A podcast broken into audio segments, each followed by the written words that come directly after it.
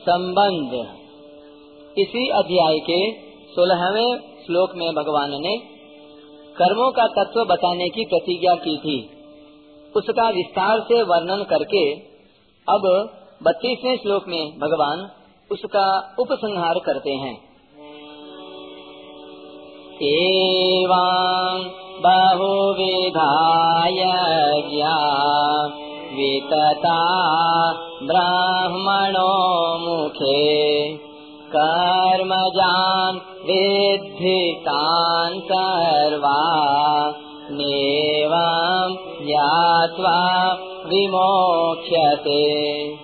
इस प्रकार और भी बहुत तरह के यज्ञ वेद की वाणी में विस्तार से कहे गए हैं। उन सब यज्ञों को तू कर्म जन्य जान।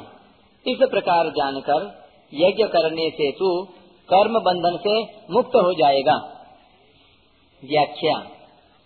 एवं बहुविधा यज्ञ वितता ब्राह्मणों मुखे। चौबीसवें से तीसवें श्लोक तक जिन बारह यज्ञों का वर्णन किया गया है, उनके सिवाय और भी अनेक प्रकार के यज्ञों का वेद की वाणी में विस्तार से वर्णन किया गया है। कारण कि साधकों की प्रकृति के अनुसार उनकी निष्ठाएँ भी अलग अलग होती हैं। और तदनुसार उनके साधन भी अलग अलग होते हैं। वेदों में सकाम अनुष्ठानों का भी विस्तार से वर्णन किया गया है। परंतु उन सबसे नाशवान फल की ही प्राप्ति होती है, अविनाशी की नहीं।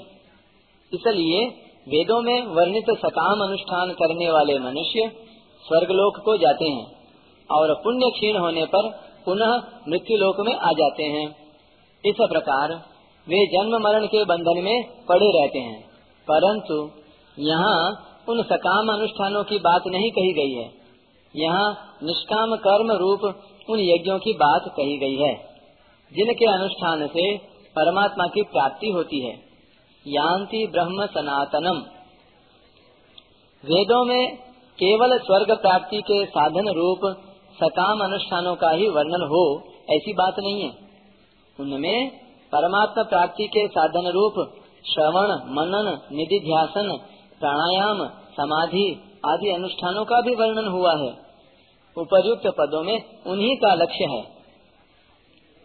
तीसरे अध्याय के चौदहवें, पंद्रहवें श्लोकों में कहा गया है कि यज्ञ वेद से उत्पन्न हुए हैं और सर्वव्यापी परमात्मा उन यज्ञों में नित्य प्रतिष्ठित हैं, विराजमान हैं।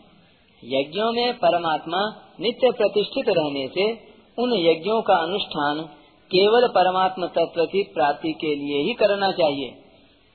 कर्मजान विद्धि तान सर्वान। चौबीसवें से तीसवें श्लोक तक जिन बारह यज्ञों का वर्णन हुआ है, तथा उसी प्रकार वेदों में जिन यज्ञों का वर्णन हुआ है, उन सब यज्ञों के लिए यहाँ तान सर्वान पद आए हैं। कर्मजान विद्धि। पदों का तात्पर्य है कि वे सब के सब यज्ञ कर्मजन्य हैं, अर्थात कर्मों से होने वाले हैं। शरीर से जो क्रियाएँ होती हैं, वाणी से जो कथन होता है, और मन से जो संकल्प होते हैं, वे सभी कर्म कहलाते हैं।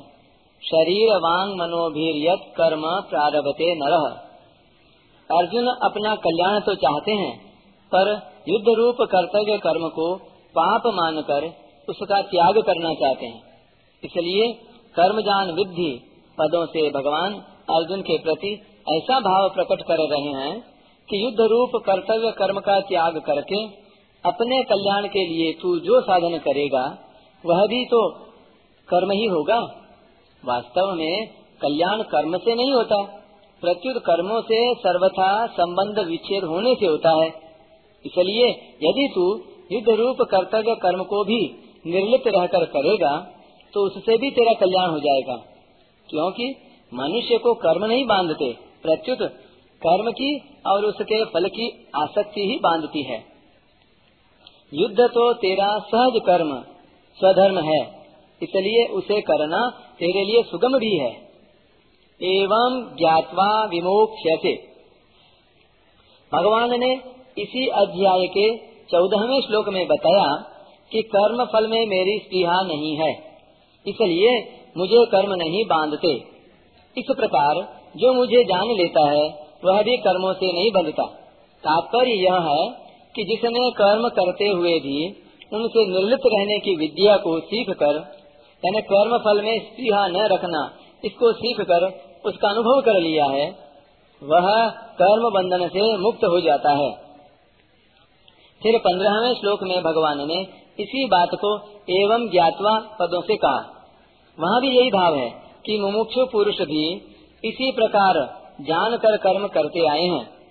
सोलहवें श्लोक में कर्मों से निर्लिप्त रहने के इसी तत्व को विस्तार से कहने के लिए भगवान ने प्रतिज्ञा की। और यज्ञातवा ज्ञातवा मोक्ष से शुभात, पदों से उसे जानने का फल मुक्त होना बताया। अब इस श्लोक में एवं ज्ञातवा विमोक्ष से पदों से ही उस विषय का उपसंहार करते हैं। तात्पर्य यह है कि फल की इच्छा का त्याग करके केवल लोक हितार्थ कर्म करने से मनुष्य कर्म बंधन से मुक्त हो जाता है।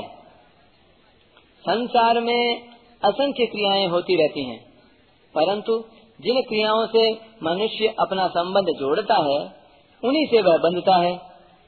संसार में कहीं भी कोई क्रिया घटना हो, जब मनुष्य उससे अपना संबंध जोड़ लेता है, उसमें राज़ी या नाराज़ होता है, तब वह उस क्रिया से बंध जाता है। जब शरीर या संसार में होने वाली किसी भी क्रिया से मनुष्य का संबंध नहीं रहता, तब वह कर्म बंधन से मुक्त हो जाता है।